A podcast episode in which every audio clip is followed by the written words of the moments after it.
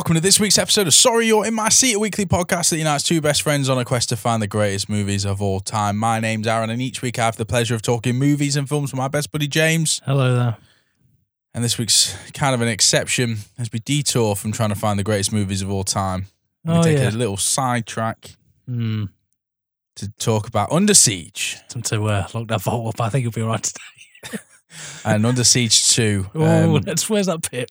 James and I have had a rule in this podcast, and that's to try and avoid uh, Steven Seagal movies like it's the plague. And this time was coming. We knew we were going to have to do it. We've covered a lot of action movies, big action movies from the 90s. Oh, you're the biggest. You know, and uh, it was inevitable it was going to come at some point because every turd has a shining. And apparently for Steven Seagal, that is uh, that's Under Siege, the 1992 movie, which we're going to talk about, and then its sequel, which came out in 1995. Yeah.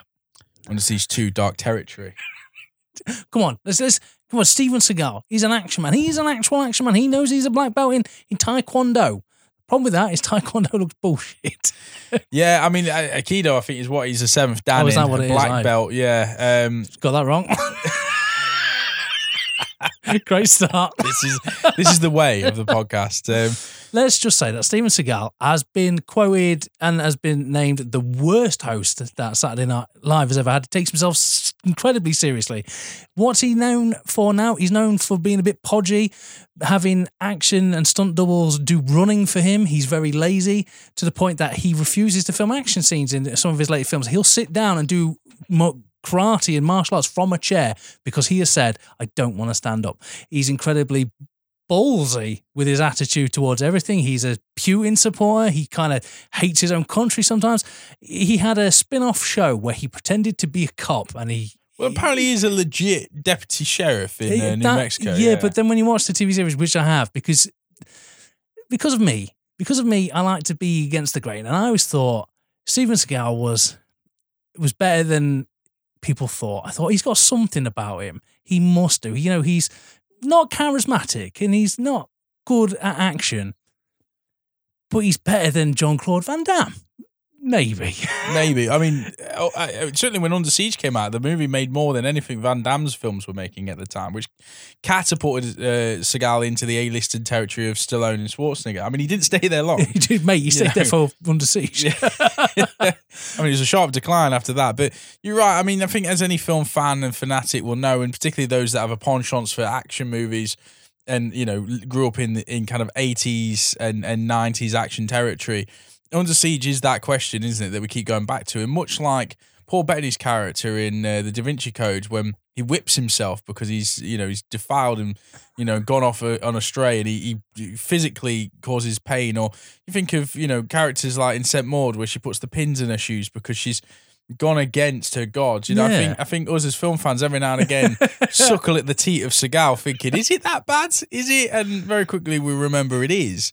Um, I mean, I wondered where you go with that. Seagal is, as I said, he, he moved to LA, uh, became a martial arts consultant in films. He did have, run a dojo. I mean, I think this is the thing. I've listened to like Joe Rogan podcasts and interviews and stuff where they kind of look at Seagal, particularly nowadays, where you see these ridiculous videos where He's an easy single-handedly he? taking on like twenty people and making them do somersaults by just flicking his wrist. And there's a lot of this like you know, fake master kind of bullshit that comes around. You know, like is it can anyone actually possess that good a skill, Mm. particularly when you're so past your prime? And and I listen to a lot of these interviews where they say, legit in the day, Seagal was a Yeah. beast. In the day, yeah, he you know, was. to be a seventh dan black belt in the martial arts he was, to run a dojo in Japan.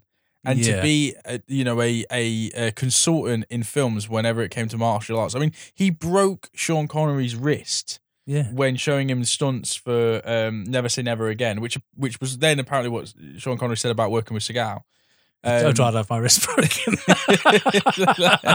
um, which is a is a Bond movie we don't often talk about, which is, which is really Yeah. interesting. Uh, Sean Connery returned to 007, but you know, so he uh, legit, I think back in the day was was was top notch. I mean, you know, starting his career in 1988 with Above the Law. so that's his probably his peak. That's where apparently his best work's coming from. Well, the- Although unfortunately, it's where the meme came from is why you don't see him run because Steven Seagal can't run. He looks like a tit. Yeah, I, I mean his earlier movies, although low budget and and stuff, they, I, I, they certainly turned heads, particularly with uh, director um who did this movie, Andrew. Uh, I'll come up to it in a minute.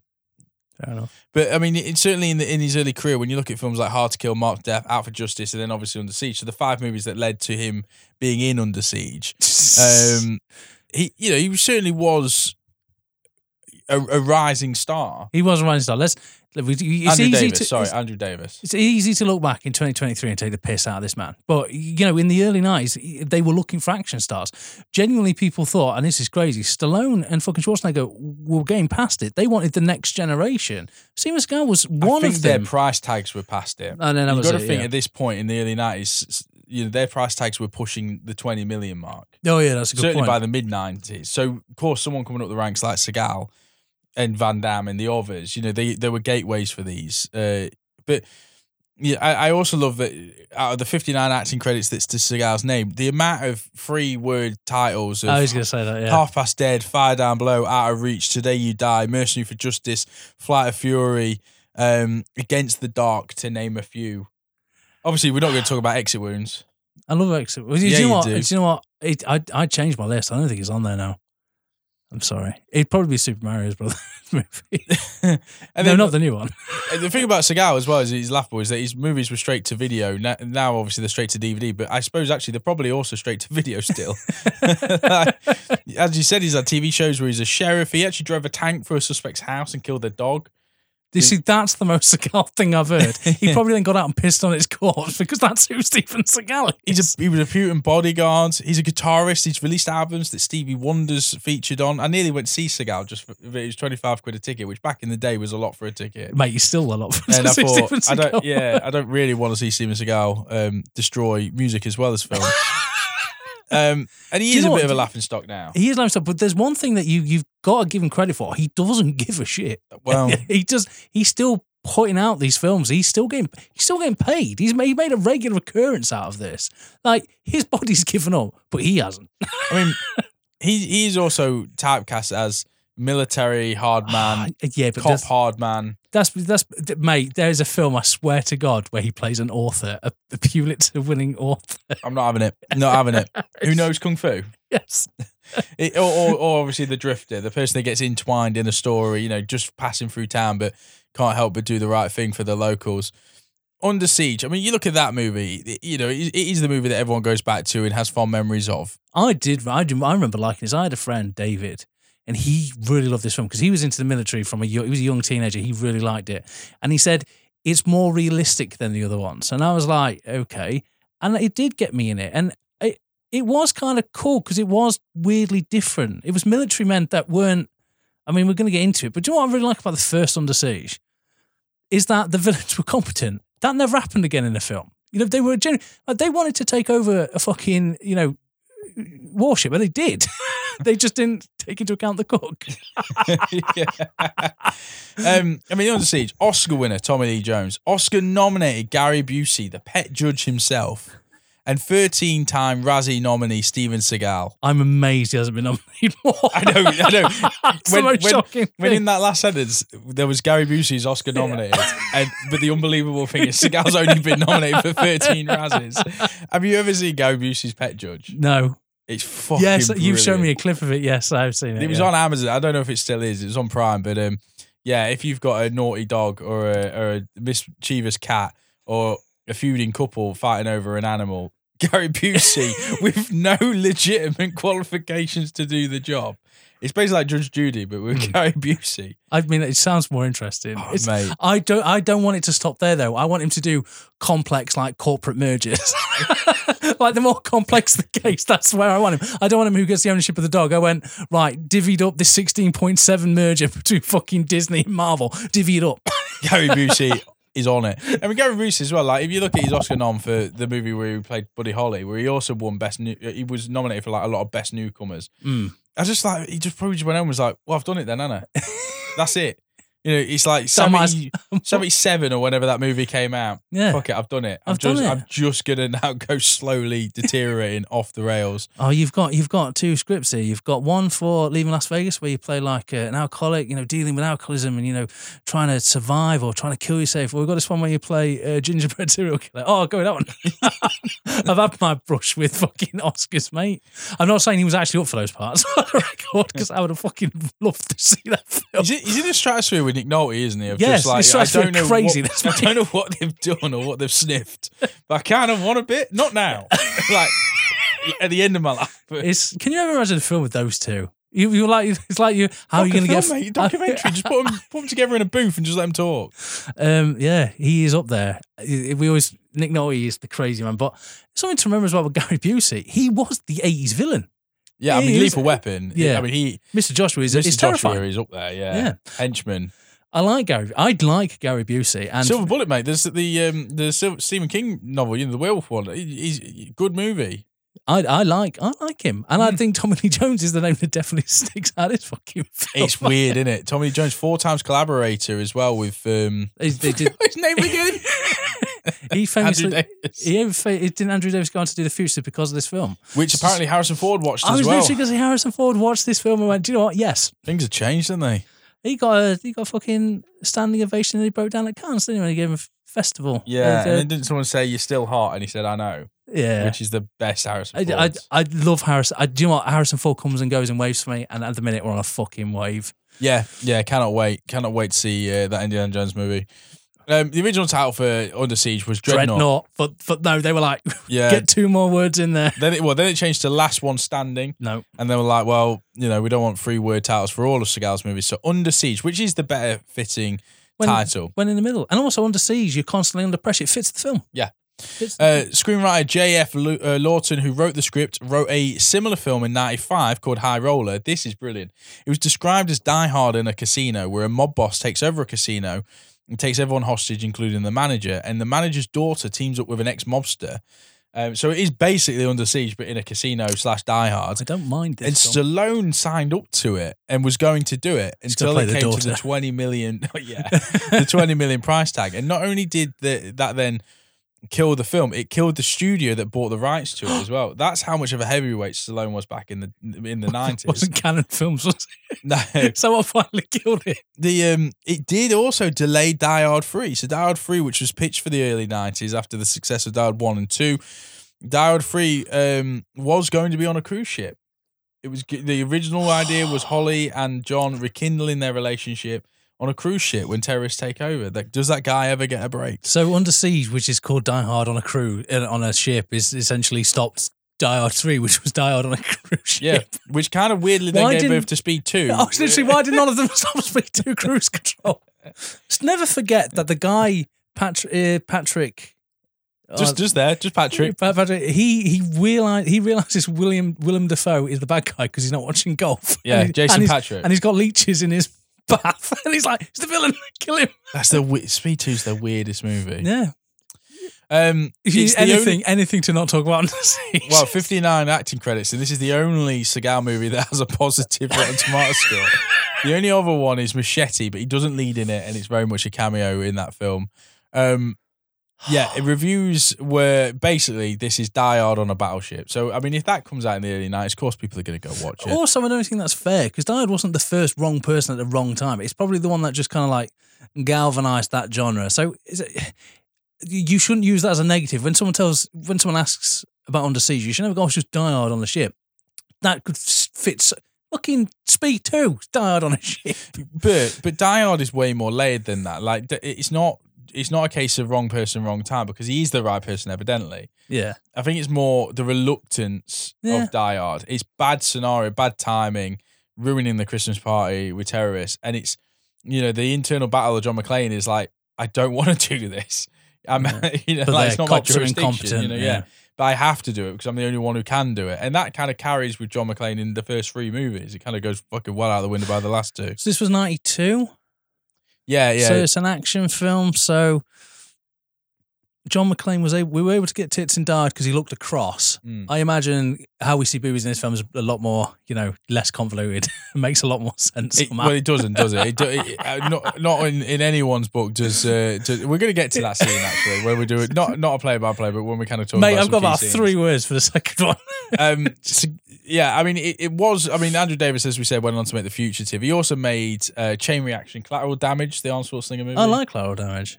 It, it's one of it's one of Schwarzenegger's passable Is, yeah. movies It- during that he- time period as Yeah. well, when, when he just he was no longer in office, or he was just before he was in office. It was one of the ones. and he just has that. It's like all of in it. It's like just has to get the title in there somewhere. It's like your collateral damage. Um, it was a successful uh, commercial hit. It made over 80 million in the US alone. It was already fast tracked to video release before it had its international and European releases in the cinema because they just wanted to get it out, Mm. really ride that um, that that Ride money train. Right, that wave, mate. And it catapulted, as I say, uh, Tommy Lee Jones. yeah. Well, I mean, yeah, he catapulted Seagal very momentarily into the A-lister category. Stallone, uh, sorry, Seagal doesn't have his signature ponytail in the movie I know. because the Navy would not allow hair to be longer than four inches. Yeah, and also the one thing we know about Casey Ryback is he follows orders. Yeah, And also, can we just talk about that stupid fucking name, Casey Ryback? Casey Ryback. Casey Ryback. It's just the second one when when like they they go to the war room, if you like. And it's like Casey Ryback. Casey Ryback's on that train, as if Yeah. it's like yeah, fine, yeah, yeah, that guy, yeah, yeah. the cook. back. Synopsis: The film takes place on the USS Missouri battleship on its last voyage before the ship is to be decommissioned. Can I just say, opening up, they have President Bush, the, the first one, in it, who's obviously not there in the film. So they've used some really archive good. footage, yeah. they- yeah, I think they've done really well. It genuinely looks like he appeared in this film by choice. Get an acting credit.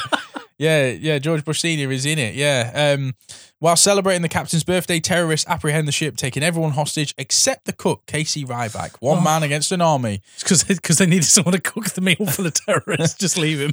It's uh, an army who want to steal and sell the warheads that are on board. Now, of course, Ryback isn't just a cook.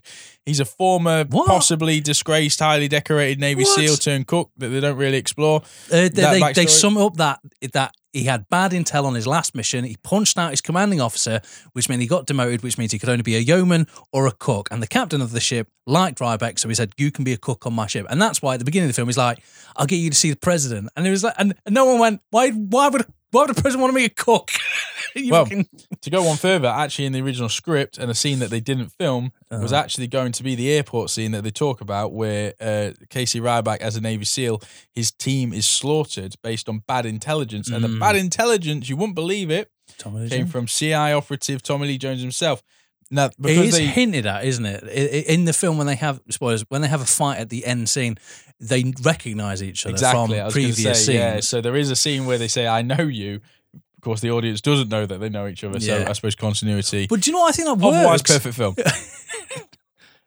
Right, yeah, sorry, I've interrupted your No, no. synopsis. I'll, I'll hold my poison tongue for this near brilliant film. Casey Ryback has acquired, Stop even though he's a cook, Casey, mate. So Steven Seagal without a ponytail. It's the only thing you'll remember. He's acquired a certain set of skills that he's accumulated over the years. These include knives, guns, martial arts, bombs, and pie making. He's a hit in the kitchen, but a loner everywhere else. His character really doesn't make sense. The- What I love about it is you, he, you, he's a man of the people.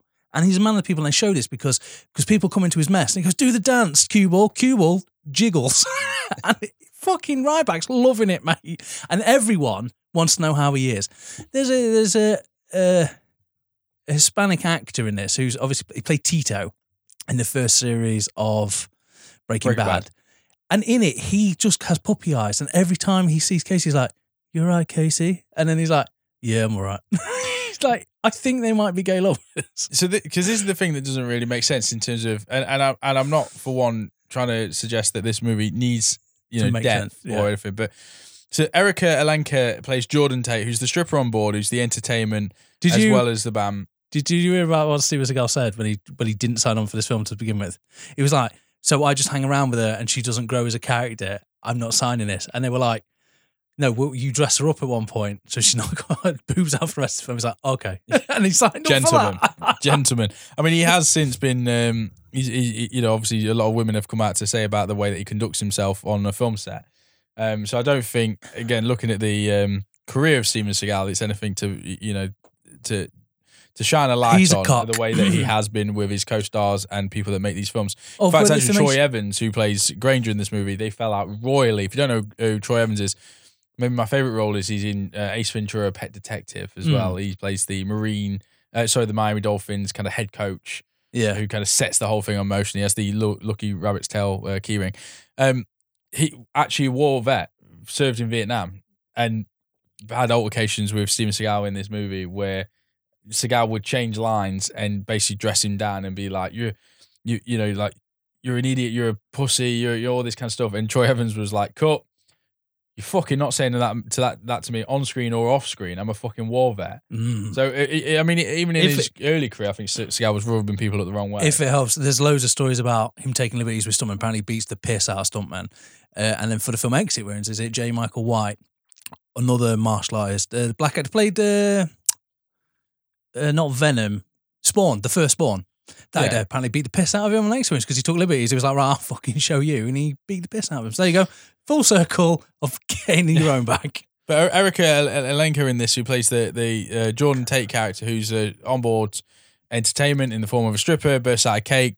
But Um, everyone's dead and she didn't notice. Yeah, but still, still gets naked. their scene, their scenes with her and Seagal is the you know like it, it's supposed to give Seagal this silent warrior depth to him, where he's like you know he's a loner. He doesn't he doesn't need friends. He doesn't need help. He doesn't need anything like that. Apart from the kitchen scene, where it very much gives the impression he is a member of He's a- he's the a people. pack, you know, Yeah. and he's a people person. So He's not an officer's. He's mate. It's because the officers don't like him because he's got the hearts of the enlisted men.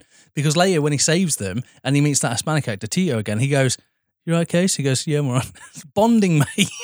Bonding. Raymond Cruz uh, plays Raymond Ramirez. Cruz, thank is, the, you. is the editor. And the, the only other word we will mention, Patrick O'Neal, who plays Captain Adams. This was his last movie after 40 years in film. Oh, I'm then sorry, mate. Everyone's favorite end on a high. No, to be fair, Yeah. he, he does die early. so, so, Cash your check. See you cash later. your- yeah, And he got to see Guy Busey dressed as a woman. So- exactly. Yeah. Um, Glenn Morshower as well. Uh, everyone favorite Aaron from Aaron, 24. 24. It's heartbreaker, isn't it? Yeah. It's, it's only as bad as when you see Mike from Breaking Bad in the second one. and you go, oh, not another one.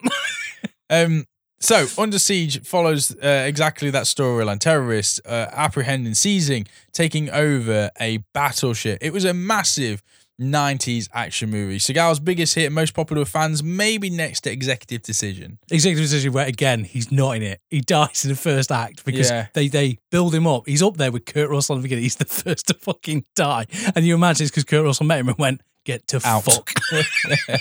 Yeah. Um, do you know what? I'm gonna say this now. I still like Under Siege. I know we're ripping it.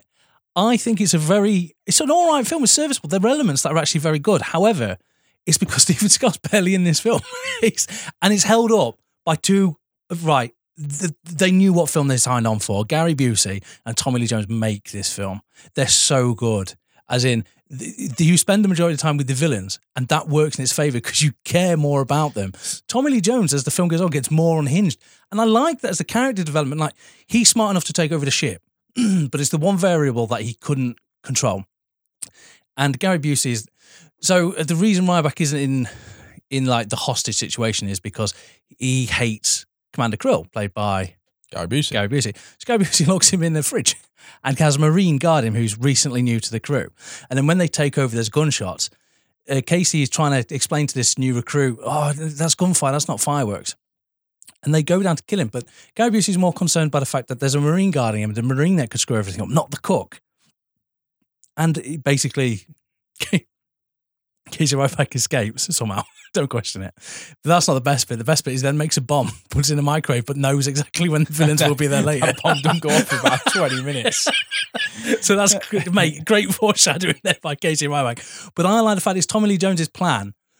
It, it keeps going, and he he basically goes down. He spirals a bit into madness, which is something that you really wouldn't, res- wouldn't really expect in this film. He's got layers. I don't know. I don't. I couldn't work it out rewatching it this week whether I like Tommy Lee Jones's performance because he walks a very fine line of like Two Face. yep.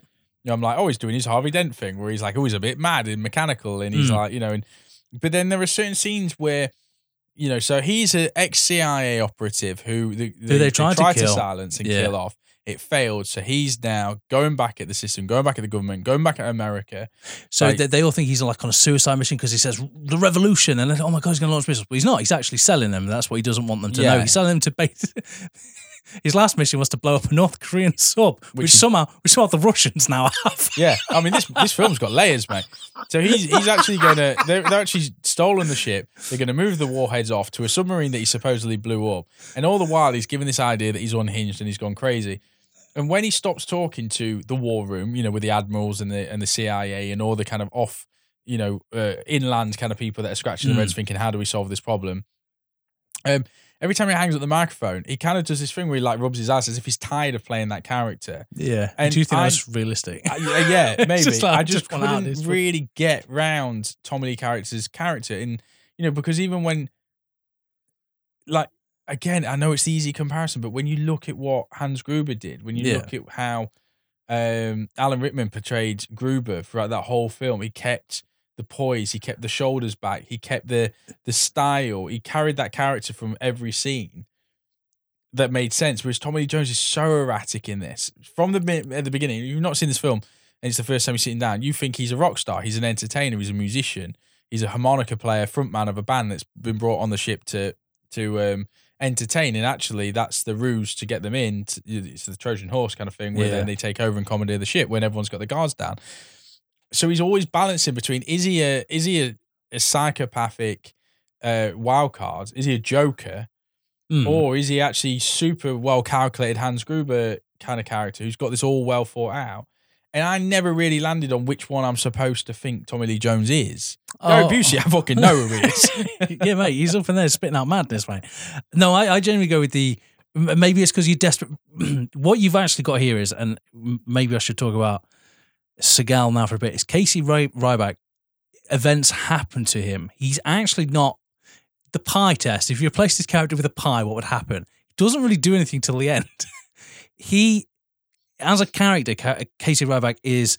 I, I agree with you. He's supposed to be like a man of the people, unless those people are officers and he fucking hates them. He like punches an officer for no reason in like the first three minutes of this film, and you're like, well, you probably should go to jail. You know, you, you you've done something wrong. But he doesn't do anything for the rest of the film. He's not charismatic.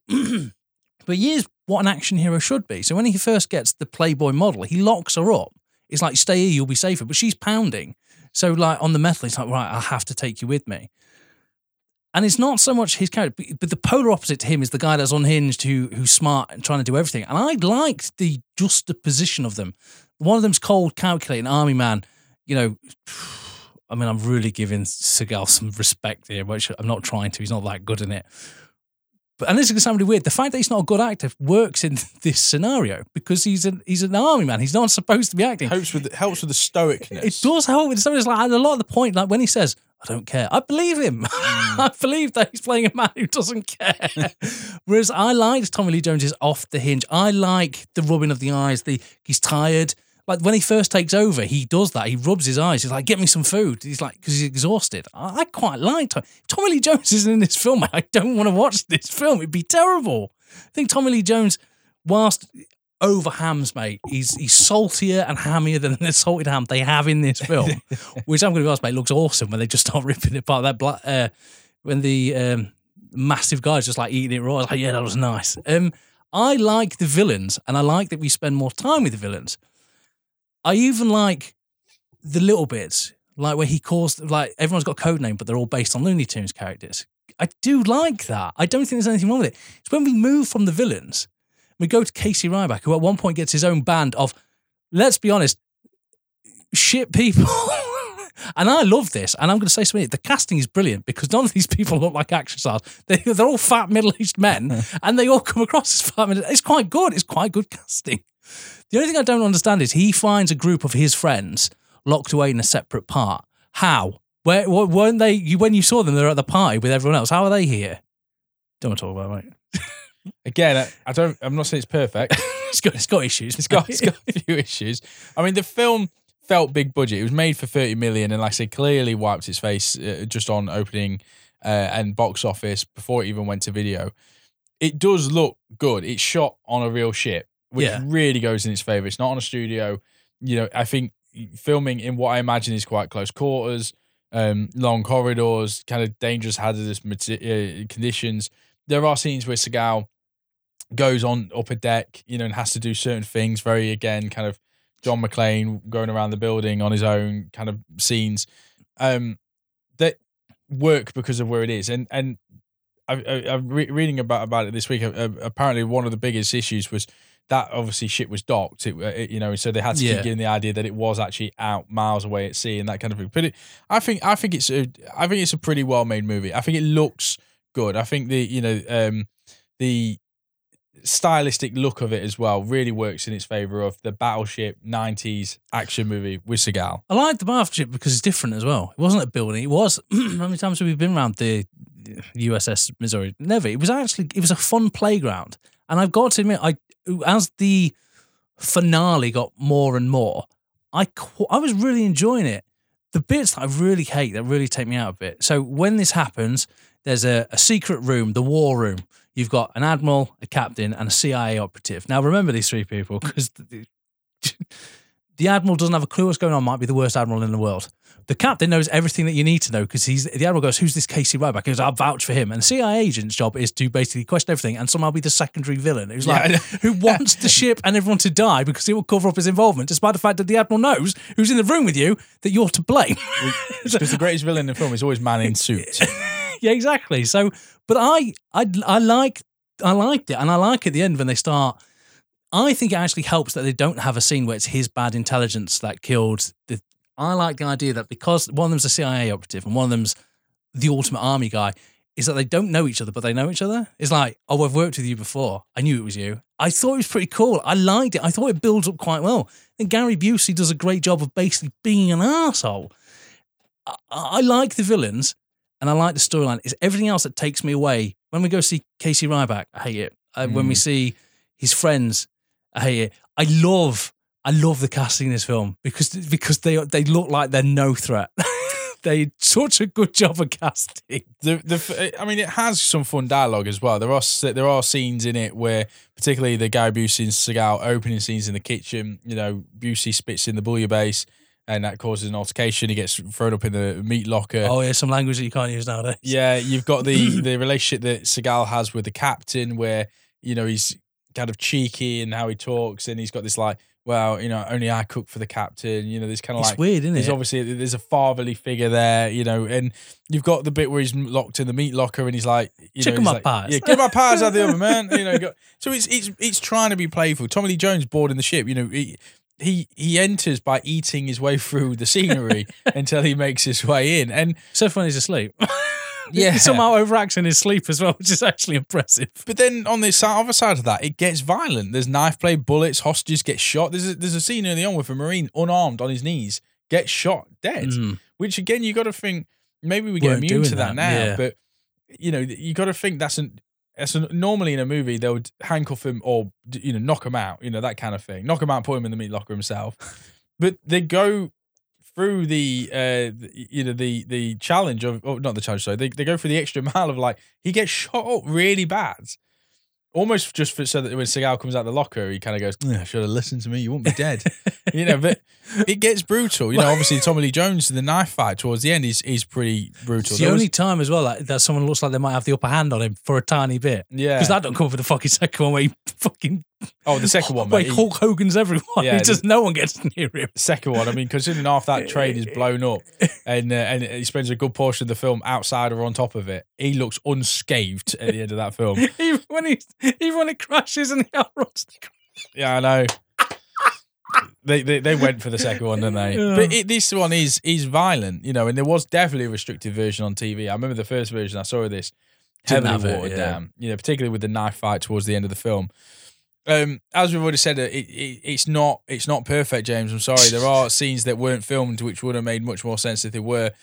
Um, this backstory between Ryback and Strannix's character, Strannix Would being the uh, Tommy works. Jones one. think it works without. That's just me. I think it's better if they if he's not responsible because I hate that circular motion. It's like it's just better if because that's what would have happened. They would have known each other but know nothing about each other. It's just Yeah. it does work for me. That relationship does work. Body count's high. 100 deaths in this movie. That's crazy, isn't I know. Um, but the film, uh, Maybe, yeah, I mean, maybe I, we are desensitized because because you just said that. I was like, yeah, I mean, I, I, I, I, um, you know, I'm making jokes of it. I, I rewatched it this week in preparation. It isn't a bad film. It's Under not. Siege isn't a bad film. It is. It's. It's it is not great. best. we're not talking Um, like Terminator Two. We're not talking Terminator One. No, it's harmless. It's better than it's Terminator Three. yeah, it's not a contender for you know even the top fifty action movies of all time, but it it has some elements to it that are quite playful, quite cheeky. Seagal, you know, I mean, you, I'm not I'm not saying Van Damme couldn't have done that role, or anyone else really. Um, you know, I, I think it's fine. And the bit cheekiness, he's a good cook as well. I still think it'd be funny if he was a shit cook because then it would explain more. Like he's like, why is he the head? yeah. Why is he the head cook if he's so bad? And no one questions. Go, God, your food tastes like shit. It's just that he happens to be, you know, he's being punished. Like, but he's also a great cook. That's amazing. What I like about it as well is we learn nothing about him, and I really like that. Like genuinely strong silent type. Yeah, if we don't want to hear nothing, we don't know much about him. yeah, you don't need to break away to a scene, do you, where him and um, Tate are in a room and he's like, "So tell me about yourself." Well, it all started when I joined. Yeah, You know, exactly. It, doesn't need it. doesn't does need it, and It it, it- they treat him as his own afterthought. There is there is one bit I will give it, and I, it was as funny as when I first saw it. The admiral does that thing that the guy in charge always does. In Dard, it's the uh, the cop negotiator, and he's like, "Just stay there. Don't, I just want you to feed me intel. Don't do anything else." And in this one, he rings up, and she picks up the phone. and is like, "Hello." It's like, "Who's this?" Oh, it's Jill, whatever her name is. And she's like, "Oh, he can't come to the phone right now. He's in a gunfight." And the admiral just gives up and goes, "Do what you want."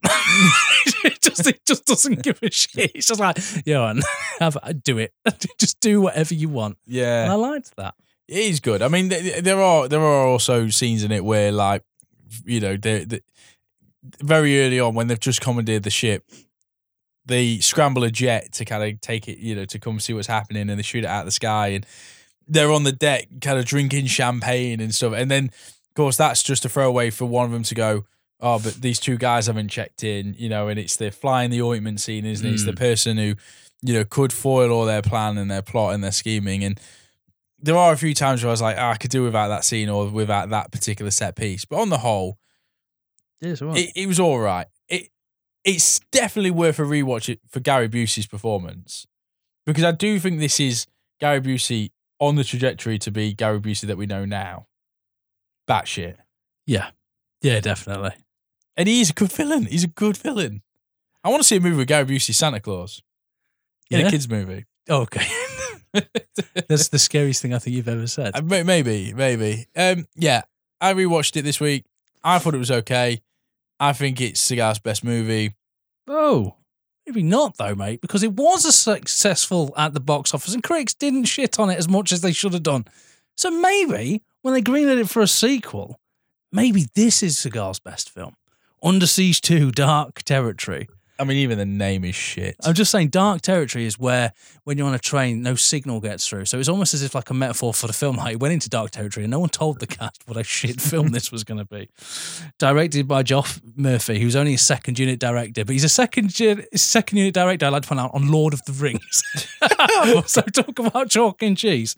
Starring Steven Seagal, Katherine Heigl, Morris Chestnut, and Everett McGill. Computer genius Travis Dane has created a satellite that is capable of creating earthquakes for the US military. but he is fired.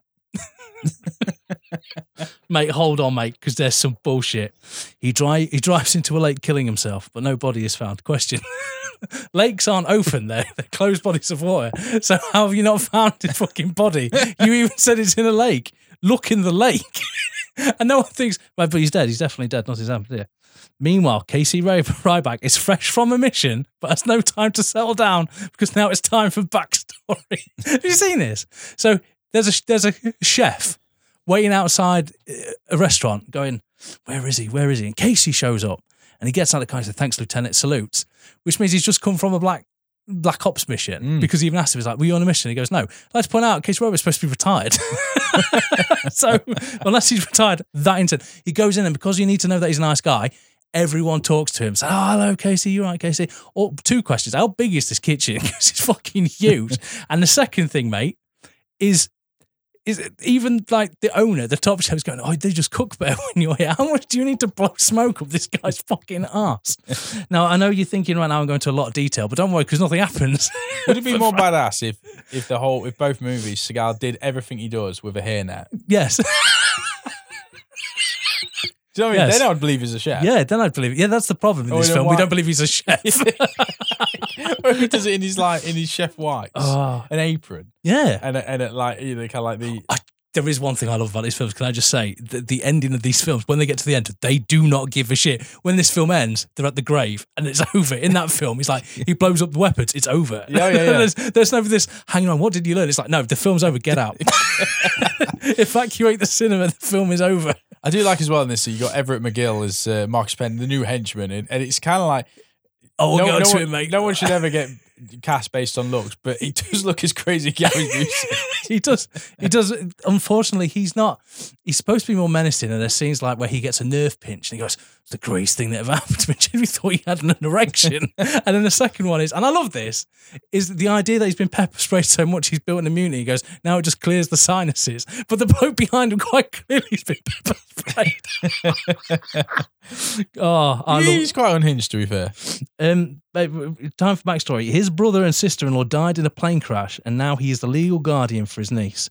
They travel to the funeral by train, and I like to point out this is a very good line and, good character development because the other chef goes, "Why are you taking the train?" And Seagal looks to the camera and goes, "Well, if your parents had died in a plane crash, would you get on a plane? That's all you need." Thus explaining this. Uh, I'm sure nothing happens. It's it's now fine. They travel to the funeral by train, and boy, did they not get along. Or they don't at all, mate. She's challenging him.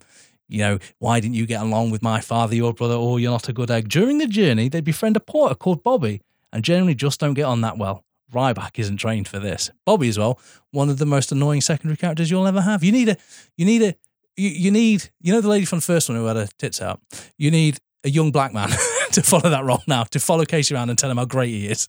Uh, and also, you always need that character to balls up because you can't have Casey balls up. It needs to be the other person Yeah. who drops it. So you also need a second one. However, did you know that Travis is back? And this time he brought some friends as they hijack the train, torture two Department of Defense colleagues on board who have codes for the satellite called Grazer 1, and destroy part of China. Up next, the Pentagon, and only one chef can stop him. This is what Ryback is trained for. He actually says that. Have you seen that? Yeah, oh, yeah, yeah. he goes, You're not trained for this. Five minutes later, I am trained for this. so, oh, thank you for being so glib. There's a point here I'd like to point out.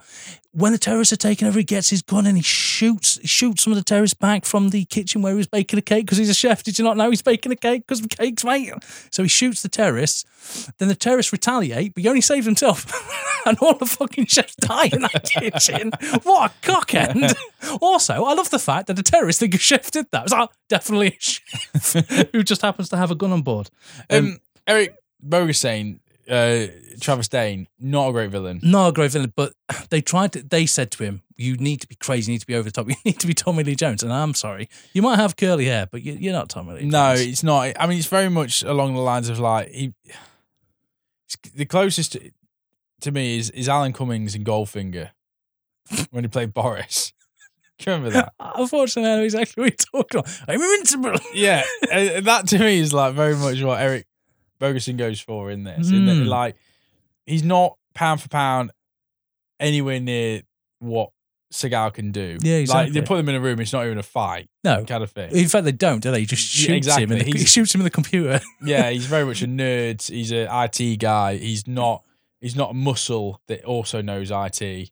It's um, it's it's disappointing. I know what they were trying to do. They were trying to go. You've got the intellect terrorist who knows more Yeah. than Seagal because Seagal doesn't know about computers. Because it was Analog ninety seven, digital. you didn't need to know that. Yeah, And then you've got the other henchman who's supposed to be his equal, but boy is he not his equal. No. and Katherine Heigl. What happened to Katherine Heigl? She went on to Grey's Anatomy and Twenty Seven Dresses, and now has and uh, Knocked up. knocked up. I, but I, I think I could be wrong here. I don't think people liked working with her, and I think uh, a reputation got around that she wasn't good to work with. I think. Right. And that she's kind of done. I noticed she wanted to leave Grey's Anatomy because she didn't want to be Jennifer Aniston. Because you remember Jennifer Aniston, she was in Friends too long. She missed her shot of becoming an A-lister. She's never coming back for Leprechaun Four in space. exactly. So I think she left there, but it kind of had the opposite effect, and her career kind of died. And Peter Greene in this, you know, went on to do um, the Mask. With them all. um, this film. So in the first one, no one knows who Casey Ryback is. No one knows. He was just a chef, and then the idea is they find his uh, they find his papers in the chef's uh, sorry in the captain of course chef's on the rain in the captain's lockbox, and they go oh my god he's actually he's got an actual terrorist. Here he does a very good job of evading, like you said earlier. He's, he's either outside the train or on the side of the train or in the luggage compartment where you wouldn't check if you're a terrorist because no one has guns in their luggage. It's only America, famous for having very stringent laws on guns. Um, however, he does this it's the opposite in this world. He's trying to get a message out, and you could tell it was 97, mate, because he got a phone and he needs to connect it to a, a line. Oh, so he yeah. sends out he sends out a message, but obviously the terrorists interrupt. He quickly runs out there. The line was busy, so he set it to auto readout. And now the terrorists are all probably thinking, like, who is this guy? Who is the fly in the ointment? But luckily, luckily he's got on his phone Ryback's recipes. and they instantly make the connection that it's Ryback, the guy that taught them at the academy. Now, when I heard the line, I was like, right, okay. So why does no one recognize him in the first one? Did he used to teach at the academy or did he leave and then come back from the academy? It doesn't make any sense as a storyline goes. And also, they said, oh, he teaches tactics. When? What were his tactics? Did they, from the first film, did he then get a job training him? Because he retired after the first film. Well, it doesn't make any sense to me. I mean, again, I'm not saying it's a perfect movie. All right, then. Okay, so we'll leave that point.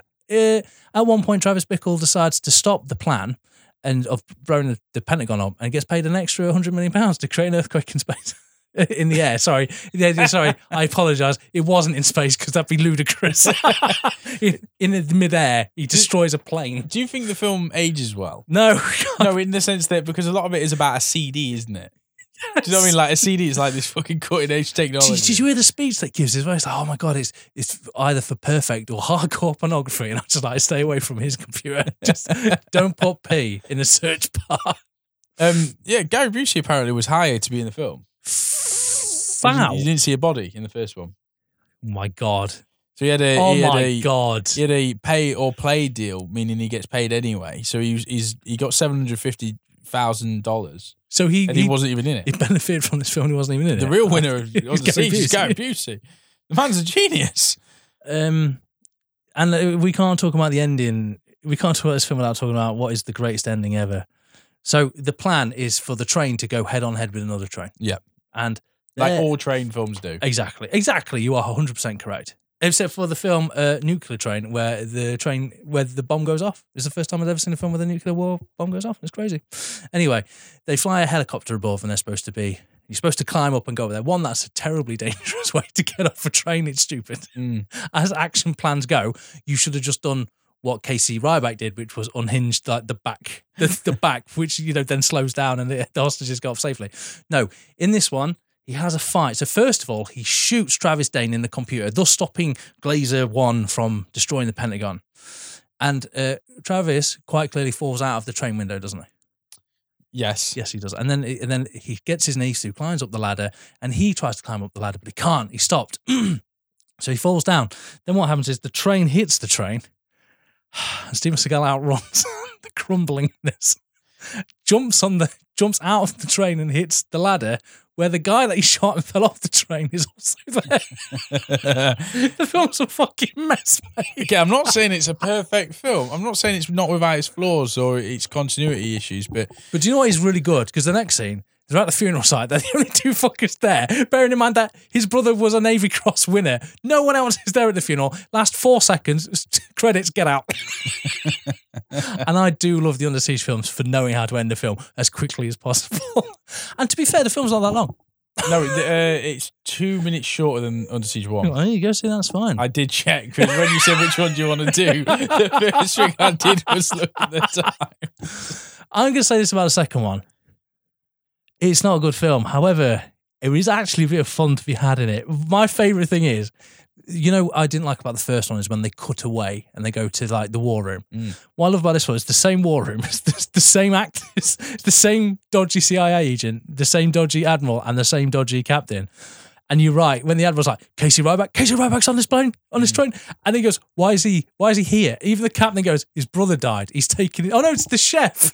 because chefs can get in touch with six star admirals. and The, um, it's I can't. The the war room in the first film was uh, designed off Doctor Strangelove. Oh, that's cool. I like that. So again, it was the, the idea was it was to look as close and reference that. The second one, Kurt, Kurt um, from RoboCop, Kurtwood Smith. Oh, I can't remember his name. He's in that 70s show as well. Yeah, yeah. What I love about this as well is that Grazer 1 has been kept from the Admirals. So the Admiral doesn't know anything about Grazer 1. Which is weird because he'd be the person to know like, who funded and is in control of this fucking thing. And also, I bet you're thinking, well, in the first one, how did you get boobies in? How did you get in this one? Well, they use Grazer 1 to spy on women on the beach, and she just happens to roll over exposing her boobs. The 90s. fucking bollocks film. the nineties tick box. I, I think, yeah. I, I, whereas the first one, it was a nuts and bolts action movie. This one was a silly. It's I mean, the- the it's the first one's first nuts and bolts. This one's held together by Pritt stick and glue.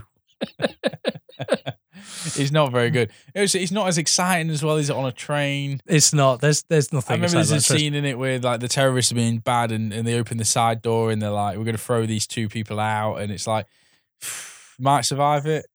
I don't understand. The, That's po- I don't understand the point of killing these as well because they don't kill anyone else. Mm. The, the, the the bits where the terrorists find the cookbook, mate, is still quite possibly of all the films my favourite bit. Where you go Ryback's Ryback's cookbook. oh shit, he's got a souffle. shit the bed. And it's also, it's just not as interesting because whereas on a ship, you, on, on a battleship, you have levels, you have layers, you have, you know, like you don't know your way around it. Or, I mean, in case of Ryback does because he, he knows the ship and everything. But you The have- train I- you've only got forwards and backwards. Yeah, and, you, and and I imagine it's pretty hard to penetrate a ship even from the inside. Like the Hmm. doors are metal. It's like you know, there- I imagine there are certain ways that they're constructed to make it so that you couldn't just walk into the main room. Hmm. Whereas a whereas on a plane, uh, on a train, sorry, it's pretty much just keep going to the next carriage, isn't it? And it, so it's not. It's not midnight meat train. just saying that you can only go on a train. You can only go forwards and backwards. And if you've got a very skilled person, the roof. There are only three places you can go. But I love the fact that they refuse, out of respect, they go, "Don't check the roof." No. If someone's on the roof, they deserve they deserve to kill us all. But mate, nothing will beat Ryback's souffle recipe, which is how it all comes undone. The fact that she wears a medal, they need to know how she's so easily identifiable. Identifiable. So for some reason, despite the fact that she wasn't where her parents were dead, she was somewhere else. Mm. She's got his medal, which doesn't make any sense. I remember I remember watching this film really young, and there's a scene very early on where the terrorists kind of come out and they shoot uh, one of the train workers, I think, uh, ticket lady or, or in Mike, the- in when the comes knee. out, they go, they go, they go, oh, you got to stop. He goes, why? He goes, there's a body on the, there's a body on the tracks. The guy goes, no, there's not. And then Mike shoots him. He goes, yeah, now there is. and that when when that lady gets shot in the knee, even as like a Yes. kid, I remember going, "Oh, that would hurt. Yeah, That's gonna need crutches." that's when she's trying to si- save Katherine Heigl. She's like, no, Yeah. she gets shot in the knee. she does for her efforts. Yeah, the second Um, movie is crap. It is crap. It is crap. It's, it's, it's, it, it does border on it. So this is an argument, not an argument. I think we're both in agreement. When it comes to a bad film, it, bad film and laughable is better than bad film and boring. And I do think this film is actually laughable. So therefore, there is some quality in it being a bad film, Mm. if that makes sense. Whereas the first one's serious and whilst not a great film, it's okay, serviceable. The elements are pretty good. This one veers off on it's a bad film, but it's so bad it might be a little bit laughable. But you did say, mate, that if a film in it says its own Says sequel, its title. We have to. and he does say twice, he goes, "Where are we? What's this place?" He goes, "Dark Territory," and then and then it goes to Steven Seagal, goes, "Under Siege Two, Dark Territory." no, it doesn't. But he is mentioned twice. Uh, Under Siege Two, still sieging. You uh, you, you want to put it in the vault? Uh, no, I do not want to put it in the safe haven for the greatest movies of all time. To be honest, I think we had to do it because I think when you when you close closing in on 250 episodes of a podcast, yeah, and you haven't done Under Siege, you kind of got to flush that turd at some point, and you get it out of the way and get it done. I feel like there's some films like that we haven't done. Like some I amazing. know we've not done Gone with the Wind. Do you know what I mean? but we've done Under Siege Two. we've not done like a Marlon Brando special. No, We've not done like so many films. Like But we've done He-Man, Master Yeah, of the Universe. there you go. So yeah, We've done Godzilla with Matthew Broderick, and now we've done Under Siege one and two. Um, don't watch them. Don't. I mean, unless Well, you unless you've got a real the first one's all right. Yeah, unless you've got a real hard on for like action movies from the nineties. That You fucking love boats, mate. Or, Yeah. or Russian Russian spies in a North Korean submarine. I do not think I'm ever going to be invested in watching a Steven Seagal movie. Under Siege Three. Again. Uh, he's, he's threatened it, hasn't he? He He's threatened threatened it back in years, though. 2014. He said he was writing the script or producing it or whatever, but I mean, that's long gone the days now. I mean, I, I think The we only way it could be better is if it was at a chef's convention, but all the chefs were, Mm. were former military guys. well, this is the thing as well. I think I think the one man versus an army, you know, wrong place at the wrong time or right place at the wrong time or whatever storyline. That for years they were like, oh, they're going to remake, they're going to recast uh, Die Hard, right? They're Mm. going to redo Yeah. it. They, you know, it's going to be, a, we're, go- you know, but they won't because that that storyline doesn't need to get done It doesn't, anymore. No. The- You do not need, um, you know, a Casey Ryback character on a ship being the only person between terrorists and a load of warheads. Yep. You can you can have do. that in a TV show with a lot more weight, depth, and storyline and character, and and um and I suppose consequence to it, pay, played out over a six, eight, or ten run series. Then you'd ever need, you know, and I am thinking the Jack Ryan kind of Yeah. thing, you know. Um, then you ever need to go back to revisit these movies that are ninety minutes to two hours long? I, ju- I just don't know when you would do it now. I don't know if you would. No, but then as you get older, you're more selective with films. Let's be honest, we didn't do a podcast or I spent my youth a bit better. I wouldn't know Under and I'd be I'd be fine with it. It's not a film it's never gonna be a film that you talk about like you know, last week we did Guardians of the Galaxy 3, which is genuinely a film that I thought was amazing. Yeah, Like this is a film that that's past it, luckily as well, we don't buy into it as audiences these films anymore. We need more and it's good. It's time it's time as the nineties. We're talking about nineties films. I mean, I feel like soon we should do Speed one and two. We've done it, haven't we? I don't think we've done Speed. I think we've done Speed. I don't recall doing Speed. I thought we've done Speed, James. I don't think we've done Speed. Listeners, Why the fuck would I have watched Speed 2 Cruise Control recently? Because you're an idiot. Did we do it? Did we know? Did we do a Sandra Bullock episode? we did. Maybe we did Speed two.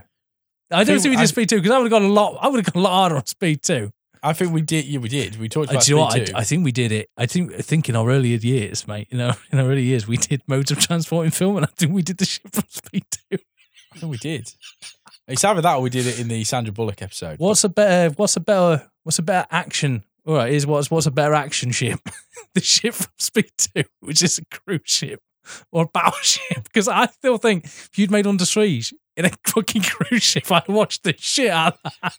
I the only the only reason I'd want to watch Speed Two again is if someone told me there's a director's cut where the where the cruise ship's got a face and it can talk, and and there's an scene where as it's crashing, it's like ah! I would watch a re-edit if they put googly eyes. yeah, that's what I mean. Like you know what I mean? Like it doesn't need to look. It doesn't look like need to look like a realistic ship face. It can be googly eyes and funny. It's probably Fucking hell. Yeah. I'd watch the fucking shit. I would. It's, And as well- it's up there with the cat's arsehole and there's the cats. Especially if they didn't address it in the first two acts. Like, so they didn't get on the ship, and the ship didn't go like, "Welcome aboard." Like they just they didn't address the fact that the ship could talk until the very end when it's crashing into that beach and that port. And then you just heard screaming. Yeah, It's like, "Ah, Sandra B. What are you fucking stop, you dickhead. Oh, Yeah, that's the film I want to see. There should be more faces on things. Yeah. Like if someone- Under Siege 2 was fucking taking on Thomas the Tank Engine. It's crossover you didn't know that you wanted. I'd I reckon though Thomas is so honourable, he'd take out fucking, he'd take out Seagal. 'Cause Apparently, this is one of the films where he he was really he. He, he, he asked Katherine Heigl to be his girlfriend, who was like 15, 16 at the time. It's just like, this is where it starts. Oh, so, so I reckon Thomas would step on that landmine and go, Do you know what? You're gone. Yeah, Thomas just derails himself. for, for the greater good. doing it for humanity. Oh. Yeah, well, under an hour, James. It's not happened Oh uh, my for a long God. time. Do you know what I'm watching on Netflix? I'm watching The Sandman. Great show. Uh, I, Very complex. I, I, I love very rich. I love the storyline that is. I love the world that's been built. Obviously, what I can't get over is the main character's voice. I didn't. It's so because he's obviously supposed to be like dark and brooding, but also he's, his, his emo. Yeah, pretty much. And I know he's his voice is supposed to be like the voice that you hear when you're falling asleep because obviously he's the the dream of the endless. However, his voice irritates me to the point that it keeps me awake. it's, it's like the opposite. But I am loving the little storyline of like he's got to find his hat, his sand, his his jewel. Wondering where it's going. Yeah. After the second episode, though, is Jenna Coleman done? Does she not show up again? uh, I think she does. Oh, okay, fair enough. No spoilers. I'm, I'm on it. It's what we're watching at the minute. Yeah, it's very good. It's very good. It does. It gets. It, it does definitely get better as it hurtles towards the end. And but, you know, there's a Gwendoline Christie is awesome in it. Um, that's what I'm looking forward Yeah. to. She's on the main cover at the minute now. I don't know if it's because I'm a few episodes in and she has something to do with the devil or hell Yeah, or yeah, something. So. I'm really looking I mean, forward to that. she's Lucifer, isn't she? And the whole hell scenes are brilliant. Oh, I'm And looking forward to that. it, I thought it was really, really good. And there's there is an episode later on as well with with like a deaf character, you know, who plays deaf, yeah. and that's really interesting, like a really good episode. But um, I've got another thing as well as we desperately try to stretch this out. I had no idea how they were actually going to make a sequel I'd want to watch for the Full Monty. oh, this TV Seen- show, Seen the trailer for it. I have, yeah. Genuinely looks really interesting. Like, But like, I did- didn't think I'd give a toss about these characters. I'm genuinely interested but in it. also, like, it doesn't anywhere in it mention stripping. Yeah. So I imagine that isn't the. I imagine this I- Disney Plus TV show is it's not about. them. about stripping. It can't be. Because I was like, so do they get the cocks out? I need to know what I'm signing up for. Like, Um, yeah, so I'm really looking forward to it. I, I think it's really great. There's some great British talent in it as well. And then the scene, it ends, it goes, you, you're still doing it. And you look at them, they're all so old. But like, I remember when they were in their prime. And then I remember thinking, my life over, Aaron. Am I dying? Is this it? Am I dying? The only one who looks the same is Robert Carlyle. I think he feasts on like Virgin. But it's the only way. and Carlyle, I'm a massive fan of Carlyle. Yeah, he's brilliant. Um, I like Mark actors. Addy as well. I think Mark Addy Mark is such Addy a as well, British yeah. actor. I like actors that play middle class, working class people. Yeah. Well, now I'm from Sheffield, mate. They, these are my people. Yeah, yeah. No, I, I, I- I do. Uh, I, I probably am gonna dabble in it. I, I Mhm. am actually on, on the hunt at the moment for my next TV show.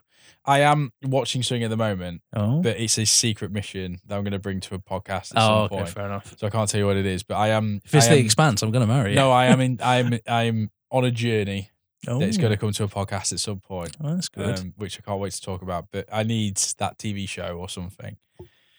So um, that's our show. Do let us know what you want to listen to next. If you got any recommendations, we've had someone propose to us the Evil Dead movies.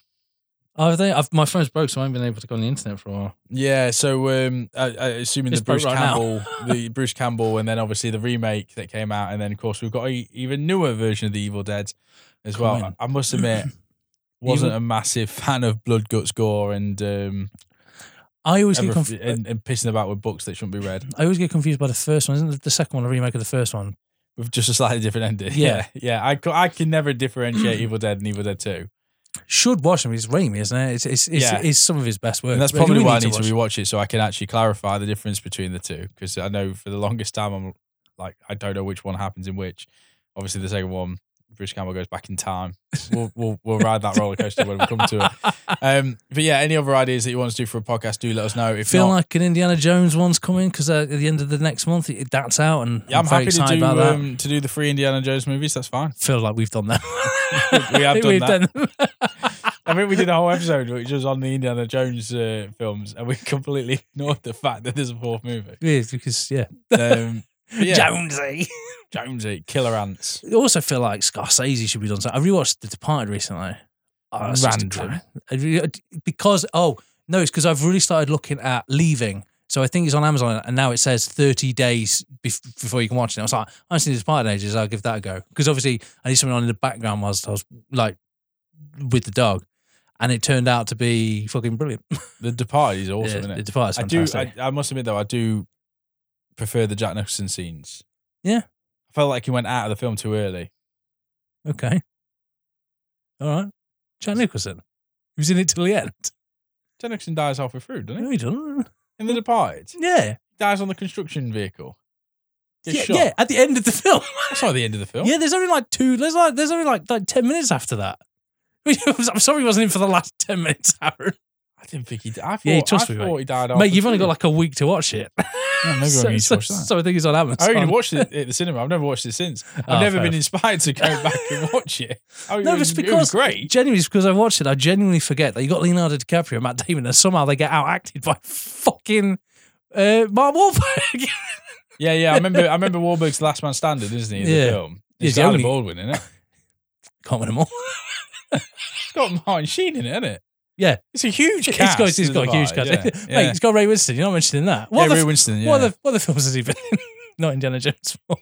There's uh yeah no I, I I thought Nicholson died early on in the No. movie and then there was the second half of it where No. there was no mob boss so No, it's, it's only a small bit after he dies. oh, oh, obviously the big thing was the Leo exit Leo was, yeah. no one saw that coming Well, I've seen Infernal Affair, so yeah. oh well there you go But apparently they're trying to make a s- prequel to it as well.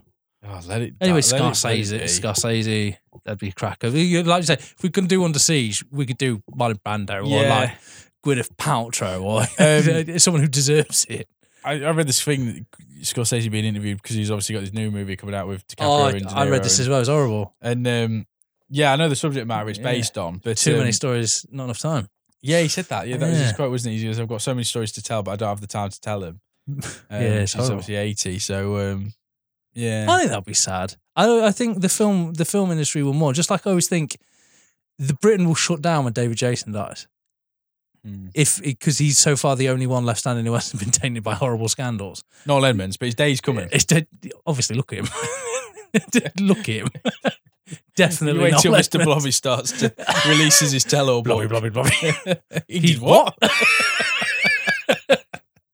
We've alienated so many of our listeners right now with a Mr. Blobby reference. I've got a friend who lives in the States and uh, he sent me this picture and it was like, what the fuck is going Yes. on in your country? And it was it was Mr. Blobby on Loose Women and, and the t- and the and the, the uh, you know at the bottom blobby, blobby. it- at the bottom where it tells you like what they're talking about. It said Blobby Blobby on Brexit. I thought that sums up British daytime television where it's like Brexit's happening, get Blobby in to talk about it. Oh, Schofield's left this morning. Couldn't give a shit. That's our show for this week. if I don't see you later, good afternoon, good evening, good night. Goodbye.